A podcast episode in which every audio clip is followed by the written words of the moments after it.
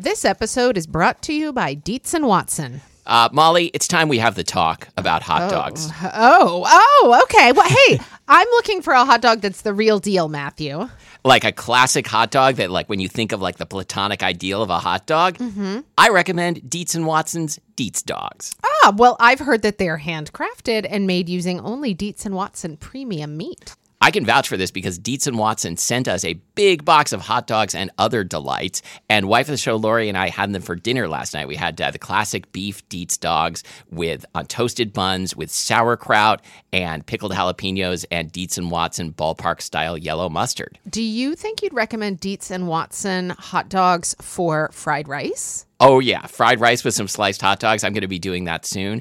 Wife of the show, Lori, is going to be making the hot dog flour buns from Kristina Cho's cookbook, Mooncakes and Milk Bread. Very excited for this. Mm, and I'm especially pleased because Dietz and Watson does things the right way. So this means like no additives, no fillers, no artificial flavors, no cutting corners.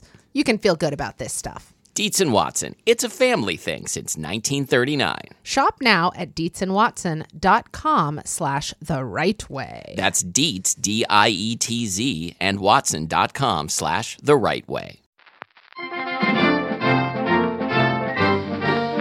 I'm Molly, And I'm Matthew. and this is Spilled Milk, the show where we cook something delicious, eat it all, and you can't have any. And today we're talking about Negronis. Yay! I also want to point out this episode is airing, uh, if you're listening to it on Air Day. Air Day? Is that a thing? Yeah, it's Air Day, like National Air Day, October 1st.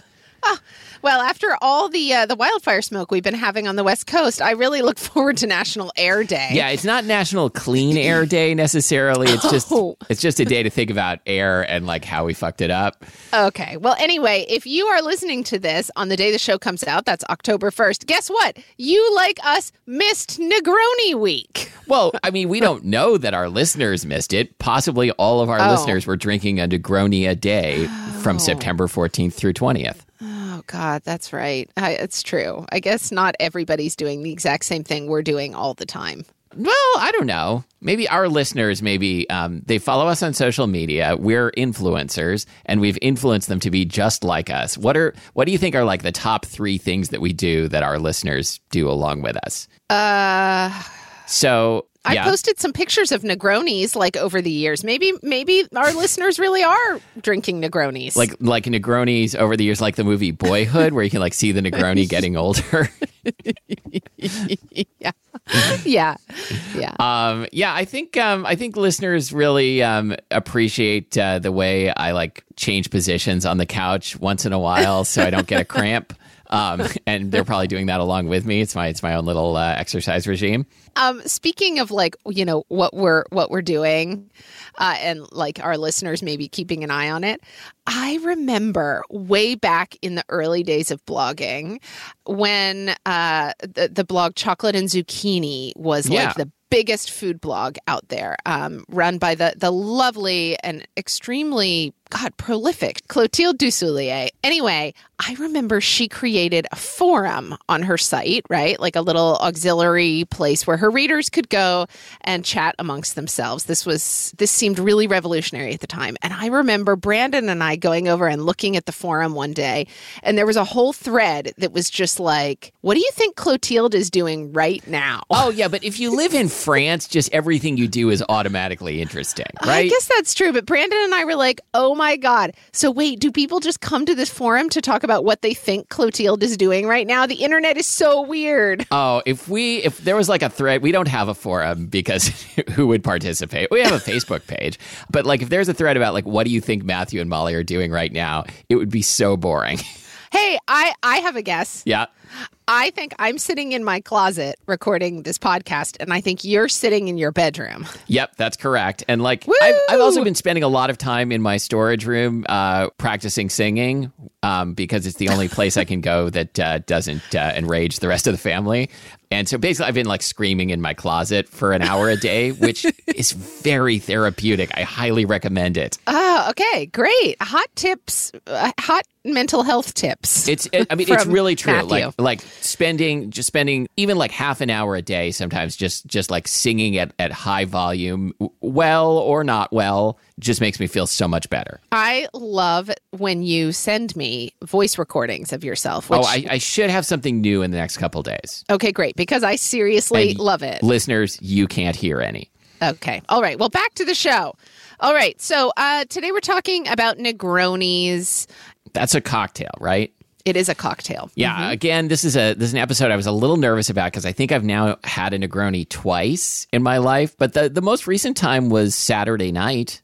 Oh, well, cool. Okay. Well, hold on. Before we come up to the present, uh, Matthew, let's go down memory lane. What's on your Negroni memory lane? Oh, and we were going to let people know that uh, transcripts of the show are now available at spilledmilkpodcast.com slash transcripts. So oh, that's right. read That's all about important. us. Okay, my Negroni memory lane, I think I probably first heard about it from you because I know this is one of your favorite cocktails and you've been drinking them for a while. I think we did a classic cocktails episode. We recorded it at producer Abby's house about six years ago. Has it been that Yeah. long? And I believe you made a Negroni, and that was definitely the first time I had one, and possibly also the first time I heard of it. So that's my memory lane. Oh, cool, We've man. been doing the show long enough that probably most of my memory lane coincides with the time we've been doing the show. that makes sense. I mean, we've been doing the show for basically like a quarter of our lifetimes. Whoa, that's true. Yeah. Yeah. Okay. Anyway, so yeah, I first heard of the Negroni from my mother, Tony Weisenberg. oh, Tony Negroni, they called her. I, you know, I should have called her up and asked her where she first had. it. I thought you were going to say I should have called her Tony Negroni when I was growing up. no. Uh, what a missed opportunity. If you had a time machine and could just use it one time, you'd use it to what go, go back to like 27 years and call your mom Tony Negroni and then come back to the present. you know, here's the good news though. I could start doing it now. Oh, In that is fact, true. It's never too late. I am having dinner with my mother tonight. Okay. So I could call her Tony Negroni. We're recording another episode tomorrow. I want you to let me know tomorrow how that went Okay. and let everyone know. Okay. Uh, so my mom, at a certain point, I don't know what kind of high life she was living, but at a certain point, Tony Weisenberg decided that she was going to have a winter drink and a summer drink. Like when she would go out to a restaurant, there was like a cocktail that she was going to order in the winter and a cocktail she was going to order in the summer. so smart because as we discussed on the on the cocktail classic cocktail episode, and I feel like I've gotten a little better at this, but not much better. Like I never know what cocktail to order if there isn't a menu. And so having like a, a and, and and cocktails are seasonal. So like I, I don't want to order uh, uh you know mojito in in December. I mean, I guess yeah, I that's guess a good it's okay, point. but uh, that's a good point. Uh, but having a seasonal cocktail, I think, is so smart. Wow, I thought you were going to say it's so ridiculous. No, not at all. I think it's brilliant. Well, I think I'm a real classic cocktails person, and I so I don't know. To me, I, I they're seasonless. I, I don't really get it. Though well, I, I, think some of them are seasonal. Well, sure. I mean, a mojito or something like that, or or even a margarita feels like Yeah. summer to me. Okay, but what I was going to say is. I think if I had to guess that she made the Negroni her winter drink because it was like dark in color. Not that it's made with any brown liquors, but I think people sometimes think of brown liquor as what you drink when it's cold outside, Sure. right? So the Negroni being this kind of like rusty red color and being like bitter and uh, very very strong. Uh, I mean there's nothing about this drink that that like uh you know tiptoes around. That's so, The thing is, is I can't remember what her summer cocktail was, but I think that it was clear. I think it was a like maybe a gin and tonic or something more light colored. Okay, so tonight when you have dinner with your mom, first of all, say, "Hey, Tony Negroni, I have a question for you." Just like just slide it in there casually, like Okay, that. See what okay, happens, okay. and then ask her what her summer cocktail was. Okay, I will. Great. I love the way you've just given me this script, as though I wouldn't no, have no. thought Like of it I, myself. I, I'm someone who has who has trouble sometimes coming up with conversation topics. So you're welcome. Uh, do you ever like? Oh my gosh, I don't know if you remember this because it was so long ago, but back when you used to go on first dates, would you think of conversation topics ahead of time? Oh yes, hundred percent. Oh, me too. Me too. I, I wonder if this is just like a something that only people who who have anxiety or When deal with just anxiety when you do. said first date, like I started feeling anxious. okay. Anyway, just like yeah no just that that that feeling of like I have to make a good first impression here, and I have no idea how to do that. And usually, I think I make a bad first impression. This for me carries over to meeting new people in general. Oh yeah, me too. I mean, I've gotten way better at it. Like, I don't come up with a list of questions anymore. And I, I, am a good enough conversationalist that I can just meet someone and enjoy myself. But in general, like, I am never going to be one of those people who you will ever hear say, I love meeting new people. I mean, I do actually like meeting new people. I really? mean, love, love is strong. Yes, we've you know we've talked about this before. That I'm I'm always the person who's trying to get us to like meet up with listeners and stuff. Oh, that's true. And I'm always like, Matthew, why are you doing that? I, I, I don't like meeting new people. Or it's not that I don't like it. It's like it's it's a little hard for me. Oh, it's hard for me too. I like meeting new people in a context where like we know that like we can fall back on talking about like the thing that I do, which I know is kind of terrible. But but like, well, you know, I think that's human nature. yeah. Humans are terrible. Right. Like I know if I'm in a, con- in a context where it's not like a spilled milk event and like I understand it would be inappropriate to say, let's just talk about all the things I'm into, then I kind of don't know what to do. Yeah. I, you know, I've had a number of really nice meetups with with spilled milk listeners. And actually like people who I met professionally because they had listened to this podcast or read my work are often like some of my closest friends. So I don't know what my problem is. Yeah. No one knows. Great. okay. anyway, all right. So my memory lane involves Tony Negroni and her winter drink. So when I first started learning more about Negronis and enjoying them myself, I remember seeing them in the context of like summer drinks in Italy. Like I think mm. a lot of people think of the Negroni as a hot weather drink in Italy. Well, I think of Campari as being kind of summery just because of the color, I think. That's so interesting. I mean, I, I think that Tony Negroni has so thoroughly gotten this idea in my head that these like colors are wintry colors. Oh, that, Tony Negroni's running sort of some sort of propaganda mill. Even though like oh god i can't think of anything that i enjoy more than sitting outside in the evening like on vacation and drinking a campari and soda or something and that would be done in in warm weather. Yeah but i mean italy's kind of like a lot of it's kind of warm year round especially southern italy right? That's true. That's true yeah.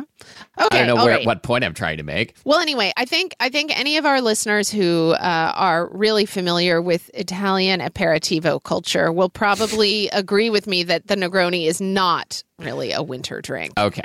Anyway, but uh, for me, it's my all weather drink. Okay. How long has that been the case? Oh my gosh, this has been the case for years. So at first, when Tony Negroni first got into her habit of ordering Negronis, right. I thought they were disgusting. I thought they looked and sounded disgusting. Wait, did she have the nickname like for years before she ever ordered her first Negroni? That would be kind of odd. Anyway, so I don't even remember exactly when it was. I think it's been in the last 10 years that I have come to really love Negronis. And my mother, I think, was an early adopter. She loved them far before that. Okay, that makes sense. I'm trying to think of other things that rhyme with, with cocktails or, or names of liquors so I can give myself a nickname, and I haven't come up with anything yet, but I'll keep you posted.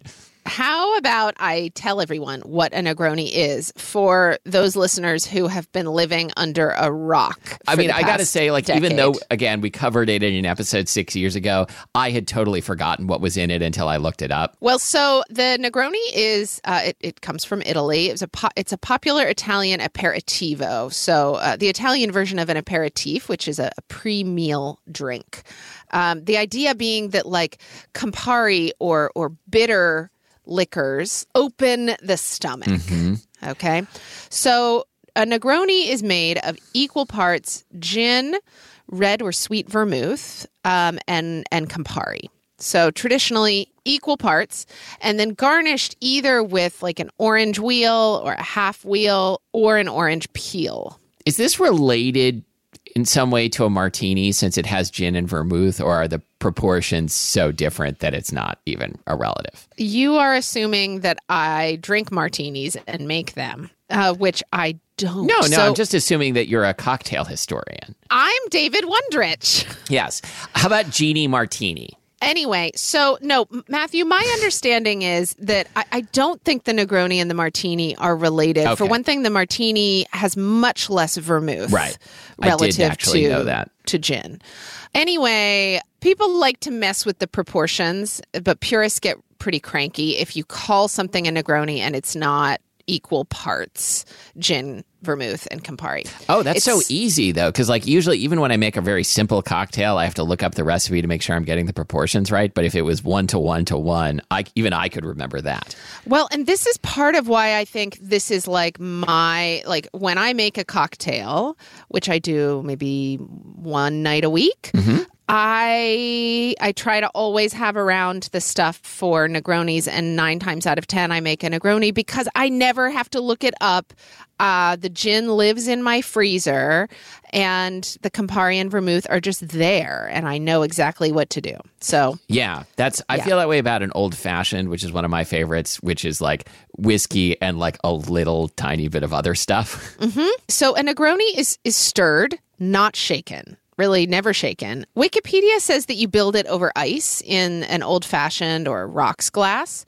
But in lots of places, especially these days, the bartender will ask if you want it on the rocks or up. Do you have like an overall feeling of whether you're like a rocks or up person? I always thought that I was a rocks person, also because I hate the look of a lot of martini glasses. Like, I think mm-hmm. they look dumb. But What about the ones where the stem of the glass is like all squiggly though? I was going to say that is my least favorite type of martini glass. And you can serve it with a bendy straw. So when I'm out in the world, I think that I would order a Negroni on the rocks. But when I'm at home, so I have two of these little, very, very thin crystal, like etched, I think they're sherry glasses. And I think that either Brandon bought them at a thrift store somewhere or my dad maybe bought them a long time ago. Anyway, you know, they look like something that your grandmother would have. Uh, and it's got a little stem, but it's much smaller than a martini glass and Okay. shorter. Uh, so I love making myself Negronis at home with these. But I do find that when I drink anything up, I, I tend to get annoyed that it immediately starts warming up. Of and doesn't stay ice cold. But then if your Negroni's on the rocks, then you get like more ice melt into it than I necessarily want. You, we should get some of those. Uh, what are those things? Whiskey stones, like that keep your drink cold, but without diluting it. Yeah. it's, it's like a Father's Day gift type of thing. That sounds great. It- it will- I'll get you a tie clip and you get me that. Okay. Oh yeah. I mean, it is your birthday today as we're recording. It is. And my birthday I is did not get you whiskey stones. my birthday uh, is not October first. No. I feel like we should we should tell the listeners I am a solid Virgo, September fourteenth. Why? But if but if people wanted to get you a late birthday present, you wouldn't say no, right? Oh, I would I would not say no. like like Oh, something never- from never from no. Brookstone or the Hammacher Yeah, Schlemmer maybe. catalog. Maybe people might want to get me those whiskey Mm-hmm. chunks or whatever. They're called, they're called whiskey chunks. oh my god, Matthew! Did I tell you about baking kunks? What did you just say? Have I not told you about this? no. Oh my god, this is the best thing to happen in my household in like the last month. I, I like it already, So- I think. So one day, June was not with us.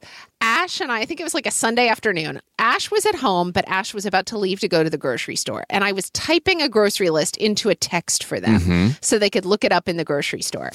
and I typed like Scharffen Berger baking chunks, but it came out as baking kunks. C U N K S. And Ash and I laughed so hard about it That's that very funny. that then Ash was like, "Wouldn't it be funny if we called a grocery store and asked if they if they carry baking kunks?" And Did we had a good prank call a grocery had, store. We had a good laugh about this, and then Ash actually got on the phone and called a grocery store. I'm not going to say which one, and asked for baking kunks. And Ash like kept a straight face so well. Anyway, I have to tell you, we've now told June about it. oh, And great. she's prank called a grocery store asking for What? baking kunks. she was really good at it. Like totally kept a straight face. Although she and she can spell aloud really fast. So inevitably the call goes like this. Okay. I, I don't know how I feel about this. I feel like grocery stores are like they're going through enough. I know. without having to deal with you I and your know. bullshit. I know. I'm really sorry. I think this makes me a terrible person, but it gave us so much joy. Anyway, so the I mean, call, okay, to the be call fair- usually goes like this. Like it's not like this is malicious, and you know the person at the store like hung up and said, "Everyone gather around, you got to hear the shit that just happened." so the best part is that so inevitably the call goes like this um, hi i'm looking to see if you have a particular product. And then the person's like okay. And you say i'm looking for baking kunks. And there's always like a, a silence on the other end for a little while. And then they go i'm s- i'm sorry baking what? And you go baking kunks. C-u-n-k-s and they always go baking chunks, and you go, nope, C U N K S. But the best part is that when June was doing it, she can spell aloud really fast, but Okay. she spelled it wrong. Oh, no. She goes B A K I N G C U N C S. That's close enough to a thing that doesn't exist. Anyway, it goes on and on and on. We we had um, one grocery store refer us to another grocery store. Oh, okay. I'll send you. yeah, just like I need We- I need you to stop bothering me about this. Go go bother Albertsons. anyway i uh, matthew we we made voice recordings of these You're the new jerky boys. we're terrible but i have to say that in the midst of a horrible year the discovery of baking kunks is one of the best things that happened to our household and uh, no regrets. I'm sorry listeners if if you hate me after this but yep we prank called grocery stores a couple weekends in a row. I think I think this is going to be a pretty polarizing event in the history of spilled milk, and I am I am curious to hear what people think. Uh, yeah, it's I, I don't like putting myself out there this way, but anyway, I know that it wasn't the best decision we've ever made, but it it was good for our mental health. Yeah, I understand. That seems fair. Like I just go in the closet and scream. This episode is brought to you by TownePlace Suites by Marriott. Whether you're traveling for work, need a place to stay while your home is being remodeled, or maybe you're just enjoying a relaxing week away, well, TownePlace Suites by Marriott has all the comforts of home. Yeah, so they've got a full kitchen. Uh, they've got you can borrow appliances like if you want a blender or a slow cooker while you're traveling, you can borrow it no charge. Uh huh. So, like, you could invite your friends or your coworkers over for like a post meeting drink. You can bring your pet.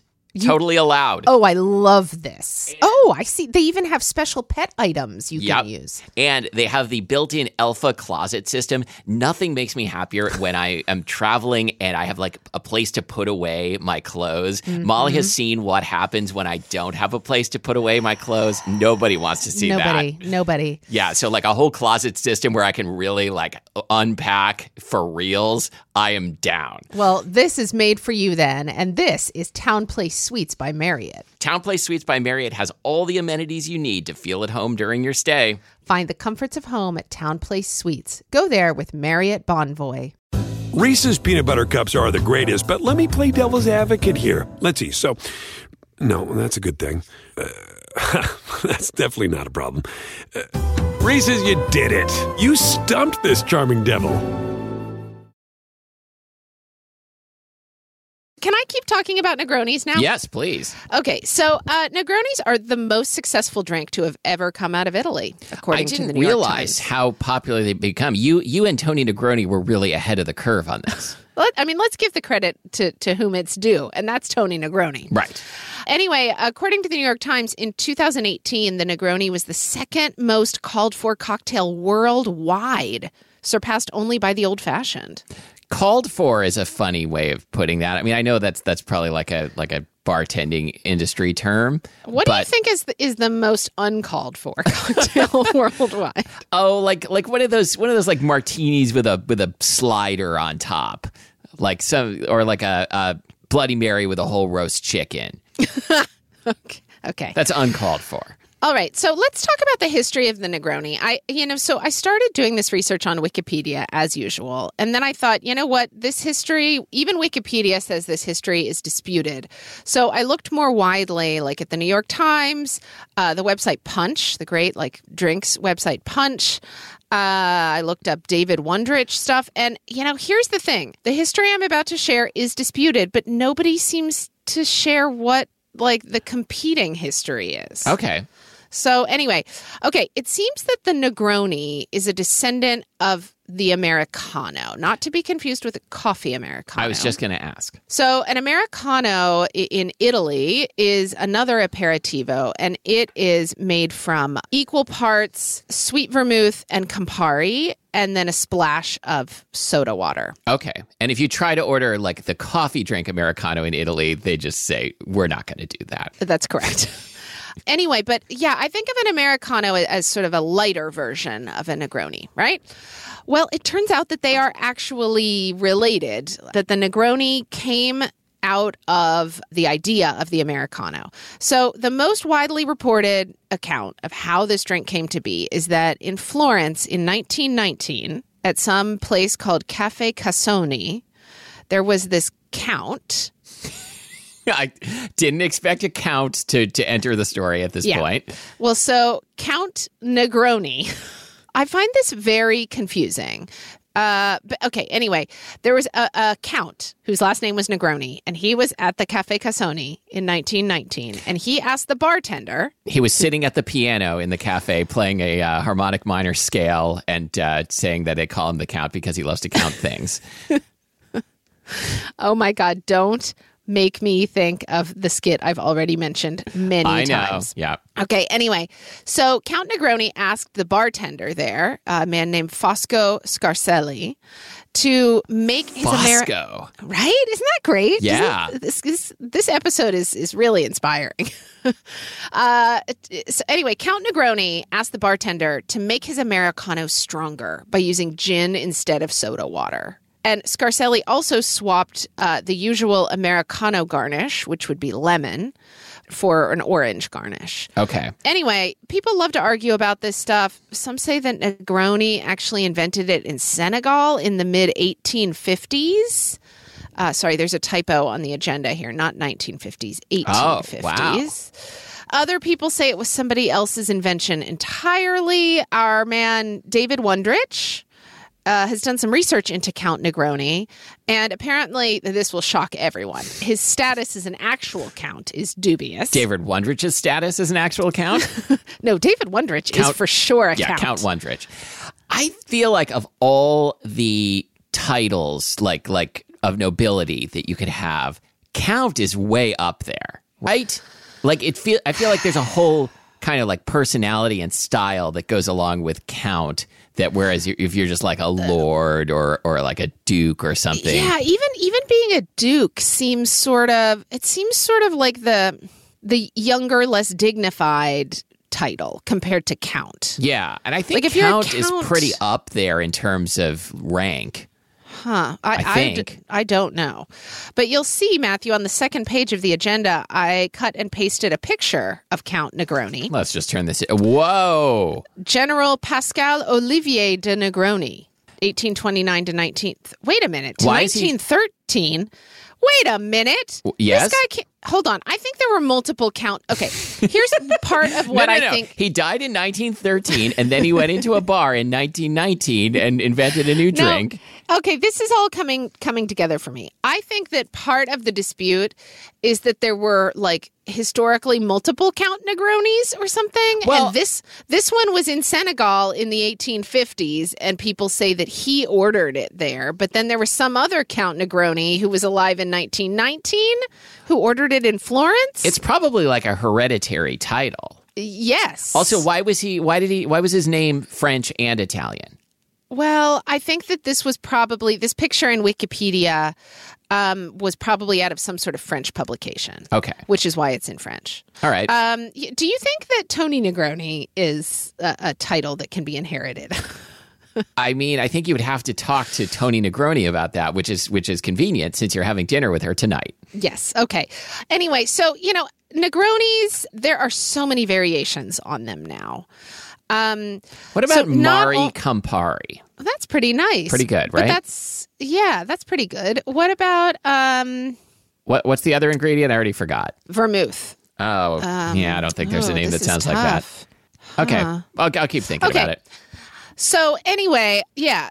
So most people say that the the Negroni must be equal parts of these three ingredients. Okay, but wait. a lot of people. Sorry, I have to interrupt. I just thought of what my new name is going to be: Jack Sazerac. Oh God, Pretty good, right? so Manly. That is like rippling with testosterone. Yeah, I don't remember what I don't know what goes into a Sazerac, but I know it's a cocktail. It's probably good. I'm going to be just Jack Sazerac from now on. I'm Pretty sure it has some absinthe. Yes, so it'll make so like I, I can use that as an excuse for the bad things that I do after drinking. Doesn't it? Here, look look it up. Sazerac, rye whiskey and cognac, absinthe, sugar cube, Peychaud's bitters. Oh, that's A rye whiskey Doesn't that sound cognac? great? That doesn't seem like they would be substitutes for each other, but okay. That sounds good. Yeah. yeah, that sounds great. I am so excited about your new persona, yeah. Jack Sazerac. Jack Sazerac. International bad boy. What what what what should I be? We've got Tony Negroni, Jack Sazerac. We'll figure it out by the end of the episode. Okay.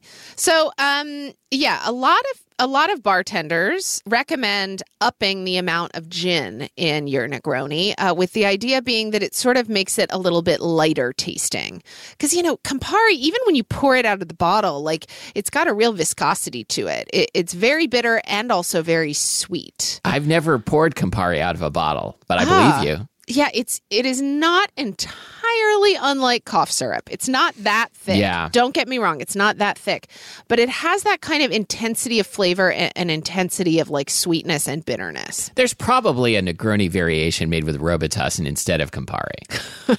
Anyway, some bartenders even use up to 3 parts gin, which to me seems like a whole other thing. So like three parts gin, one part Campari, one part the other Yep. thing. I forget vermouth. Yep. Yeah. Okay. Anyway, um, there are many, many, many Negroni variations, and I think we should run through a few of them um, because I think you'll be familiar with some of them. So, of course, there's the Americano, which you could say that the Negroni is a variation on the Americano, Okay. and vice versa.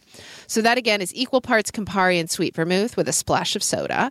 Then Matthew, have you had this a Boulevardier? I think I have had that. Okay, so this is made with whiskey instead of gin. I don't think I knew it was related. Uh, then Matthew, as you know, I love an old pal. Did we have that on the classic cocktail episode? I feel like I've had this with you. in Oh, you've somewhere. had an old pal with me uh, when we have been in Tokyo together. Oh, and we go to Bar Victoria. I always order an old pal at Bar Victoria Okay. because here's the thing it's made with rye whiskey instead of gin Mm-hmm. and dry vermouth instead of sweet. So I think I I think I got into ordering it at Bar Victoria because they have so many whiskeys there. That sounds like intensely dry to me. Oh my God, it's so good. I love it. In fact, maybe if the Negroni is going to be my summer drink, maybe the Old Pal is my Yeah, I like winter that. drink with the rye and the dry vermouth. Like, I'm just Oh, thinking I of what rhymes Old with Pal, old pal. so much. Anyway, hold on. I'm going to move on. Then there's the Negroni Sbagliato, which basically means the kind of like wrong or mistaken Negroni. oh, I like that. Yeah, and you might like this one. This uses sparkling white wine or prosecco instead of the gin. Oh, that sounds good. Yeah. Then there is, I don't know how I feel about this version. There is a version that uses tequila instead of gin, and that's called the A- Agavoni or the Tegroni. These are bad names, but it, These are it might be tasty. Then there's the Dutch Negroni, which uses Genever instead of gin. Like I've heard of Geneva, but I didn't know it was pronounced that way. And I, uh, how is it not sh- different from gin? Maybe it's Genever. That's what I was Uh, thinking. Genever. Like G- Geneva is what you call Geneva if you're from Boston. Yeah, I think you're right. I don't know. I only used to own a bar. Oh, right, right. Yeah, but I, uh, let's be clear, I was never anywhere remotely close to being a bartender. I will not claim to know how exactly it is different from gin, but it Okay. is. Different botanicals and something else. Good answer. Different botanicals. Uh, and then, of course, there's the white Negroni, which is gin, Lillet Blanc, and Suze. Wha- oh, wait, could your name just be Suze? I don't know what that is. Suze is, I believe, Suze is French. I think it's like a French Amaro. Hang on, let Okay. me look it up. that seems like could be like your burlesque name, Suze the French Amaro. Yeah, here we go. Because. Amaro sounds a lot like Amore. So I like this. S- Suze is um, it's a French aperitif, a French like slightly bitter aperitif made from gentian root, and uh, yeah. Anyway, so so that totally makes sense as, as sort of being the replacement for Campari here. Yeah. different kind of bitter liqueur. Um, anyway, Matthew, how do you take your Negroni? All two of them. Okay, so uh, as I mentioned, I had a Negroni Saturday night. I know everyone's very proud of me, and it was on the rocks. and what did you think? I liked it. Um, we let's see, we were watching, we drank it while watching uh, a, the Netflix movie Love Guaranteed, a uh, a romantic comedy starring Damon Wayans Jr. and uh, she's all that. um, I forgot her name. Uh, Rachel something, I think. Um, Okay. great movie highly recommended probably i mean probably a shoe in for best picture at this point nothing nothing everything added up perfectly with this movie the plot made total sense and the negroni was delicious and i drank the whole thing Amazing. Um, so, will you talk about how you purchased this Negroni? How, how you made this happen? okay so i was like okay i'm, I'm gonna like uh, put in a grocery order and get the stuff i need to make a negroni at home and then i looked and saw that it was made from three liquors none of which i had in the house so like Yeah. nope i'm not gonna do that and then producer abby said hey if you go to uh, to do a italian restaurant on broadway you can order online and they have pre-bottled cocktails including a negroni and it was made by uh, straightaway cocktails in Portland. It comes in this nice little bottle with three servings, and they give you three little uh, pieces of candied orange peel along with that. And uh, so I threw one of those into my cocktail, even though I know it's probably supposed to be just uncandied twist of orange. Um, and it was delicious. Like there's no, I, I like for for this kind of cocktail because it doesn't have any like fresh citrus juice or anything. Like there's no there's no reason that it uh, that it would suffer by being bottled, and it didn't. It was great. Yeah, yeah. Essex uh, has been during you know during the pandemic. Uh, they have been well, Essex and Delancey have been takeout only, and Essex has kind of been a bottle shop, and they've been selling uh, pre-batched cocktails in like just Oh, little mason jars. That's what I should have said. Yes. Yeah, the like a Negroni, a Boulevardier, all these things, you know, there's no reason not to pre-batch them. And that's that's pretty sweet cuz then you can just have it like hanging out in your fridge.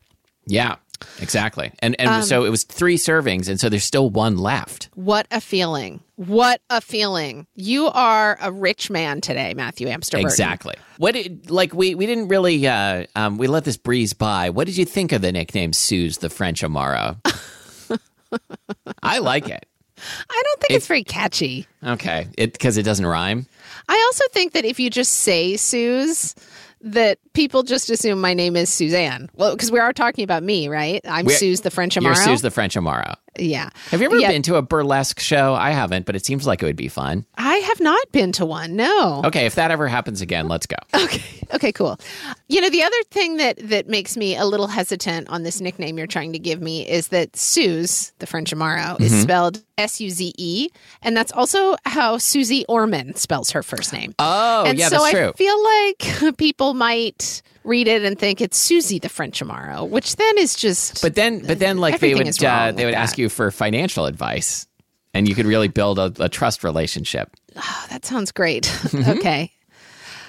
What was that little laugh you did? I don't know. It felt weird when it was happening. um, that's, my that's my new thing. That's just how Jack Sazerac laughs, and and you, you know you don't make fun of Jack Sazerac's mannerisms. Okay. All right. Anyway, um, so wait, Matthew, I, I, I'm going to just take this next part of the agenda about because what if you were like Moni Negroni, oh, gross. Joni, like Joni Mitchell, Joni okay, Joni Negroni. Joni. Okay, Joni Negroni. I'll be that. That's- I like okay, that. That's that's cool.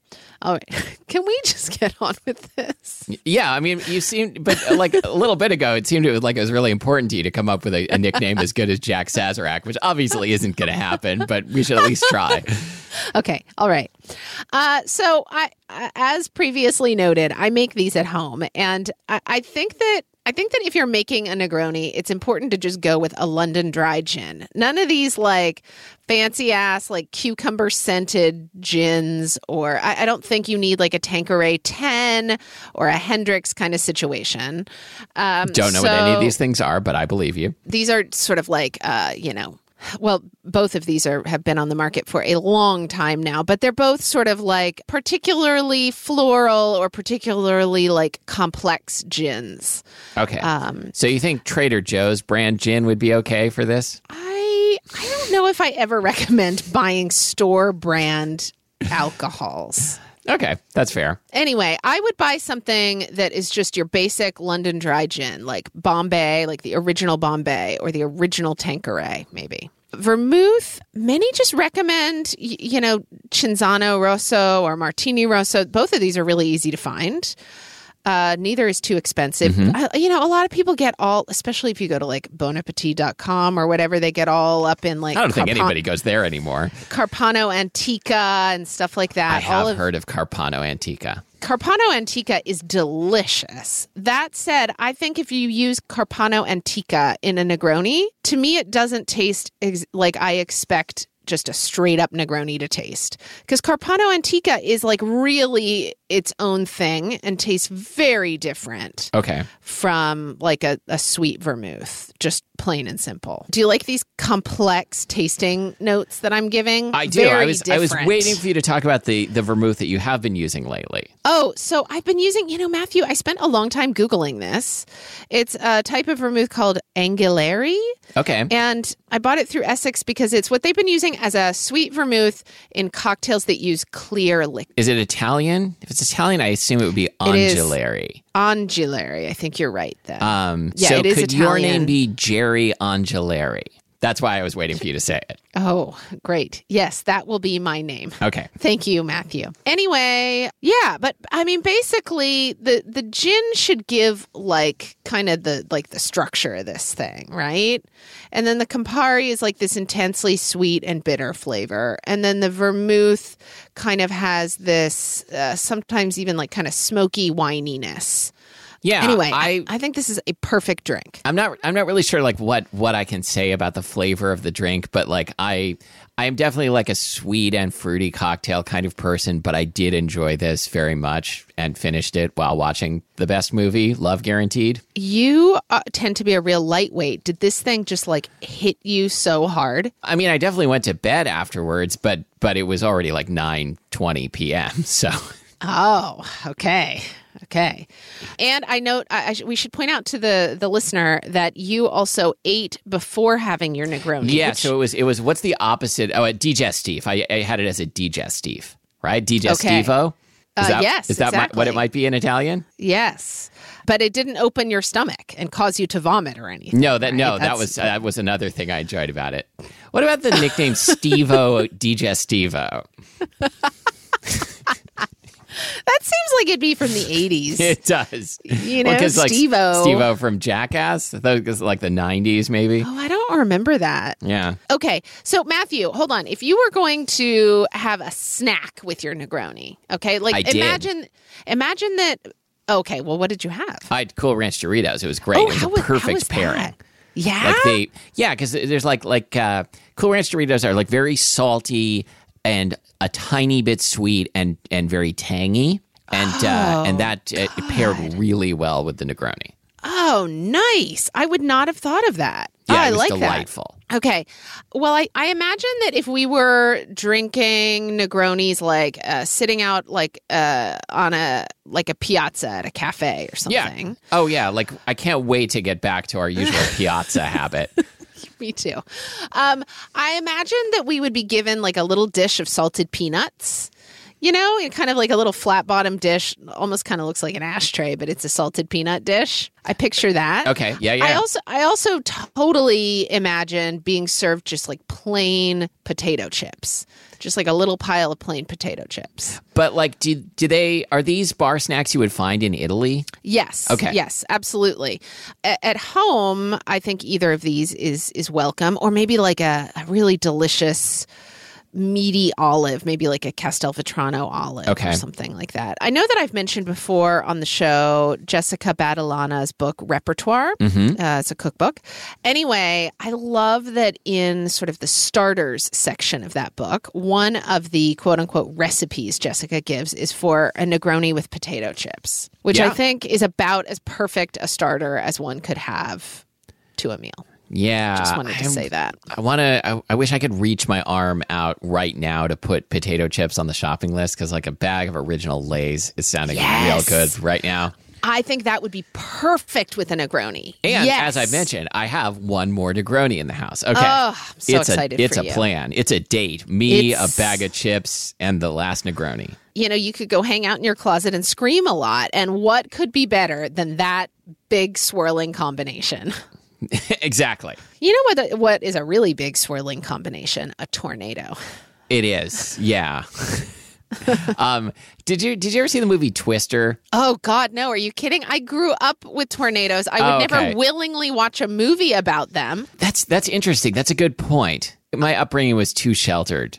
And I so had- I was able had- to enjoy all kinds of movies like Twister and Love Guaranteed. I had so many tornado fears and worries as a child that uh, yeah, I, I have never never sought out tornado related entertainment.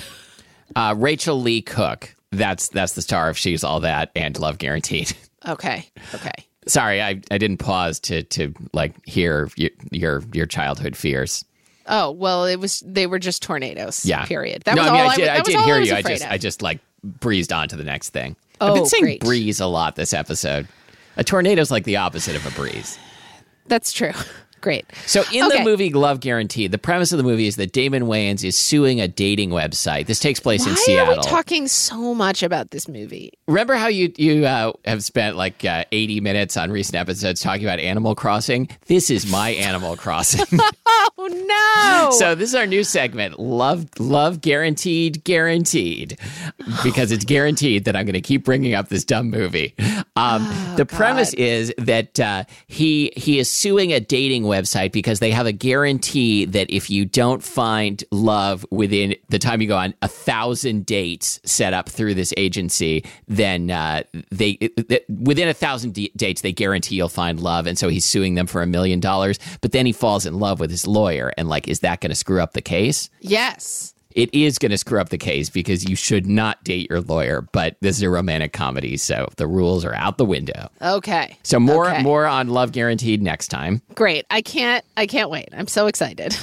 Yeah, and the, right, the well- movie is set in Seattle but filmed in Vancouver, and so there are all these like overhead uh, like establishing shots of Seattle, and then as soon as they zoom in, if you've been to Seattle and Vancouver, you know immediately that it's a Vancouver street scene. Oh man, that must be really fun for you. It was really fun. It made me feel Oh, super God. smug. This sounds like how I feel when I um, when I plant plants in Animal Crossing, and Mm-hmm. then they become flowers, and then I get to pick them and and sell them to to Timmy or Tommy. Yeah, I'm sorry. This his is this is the love guaranteed guaranteed segment. Uh, Animal Crossing has to stay in its own segment, Oh, okay.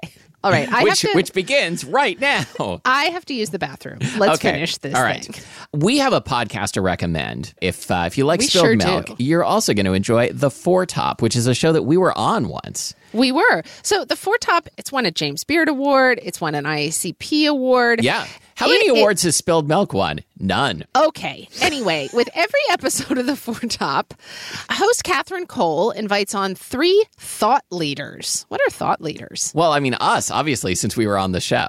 Right. Okay. Anyway, Katherine Cole invites on three thought leaders for a fast moving roundtable discussion of hot button topics in food and beverage. Yeah, and you can listen to the Four Top right now at thefourtop.org or Spotify, iTunes, wherever you get your podcasts. The Four Top. Savor the conversation. You can find us at spilledmilkpodcast.com. As I mentioned, we now have transcripts. We're very proud of them. Facebook.com slash spilled milk podcast, uh, where you can tell us uh, what is your what is your alcohol themed nickname or or non alcohol themed nicknames, beverage themed nickname. Yeah. Yeah. If you want to be like like juice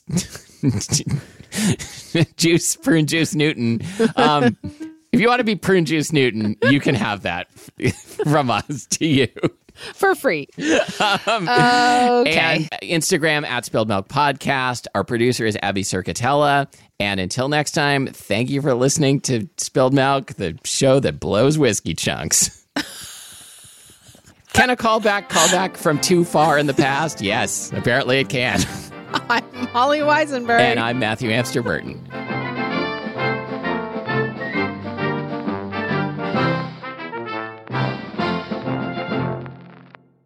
Anyway, all right, Abby, you you can pick it back up now.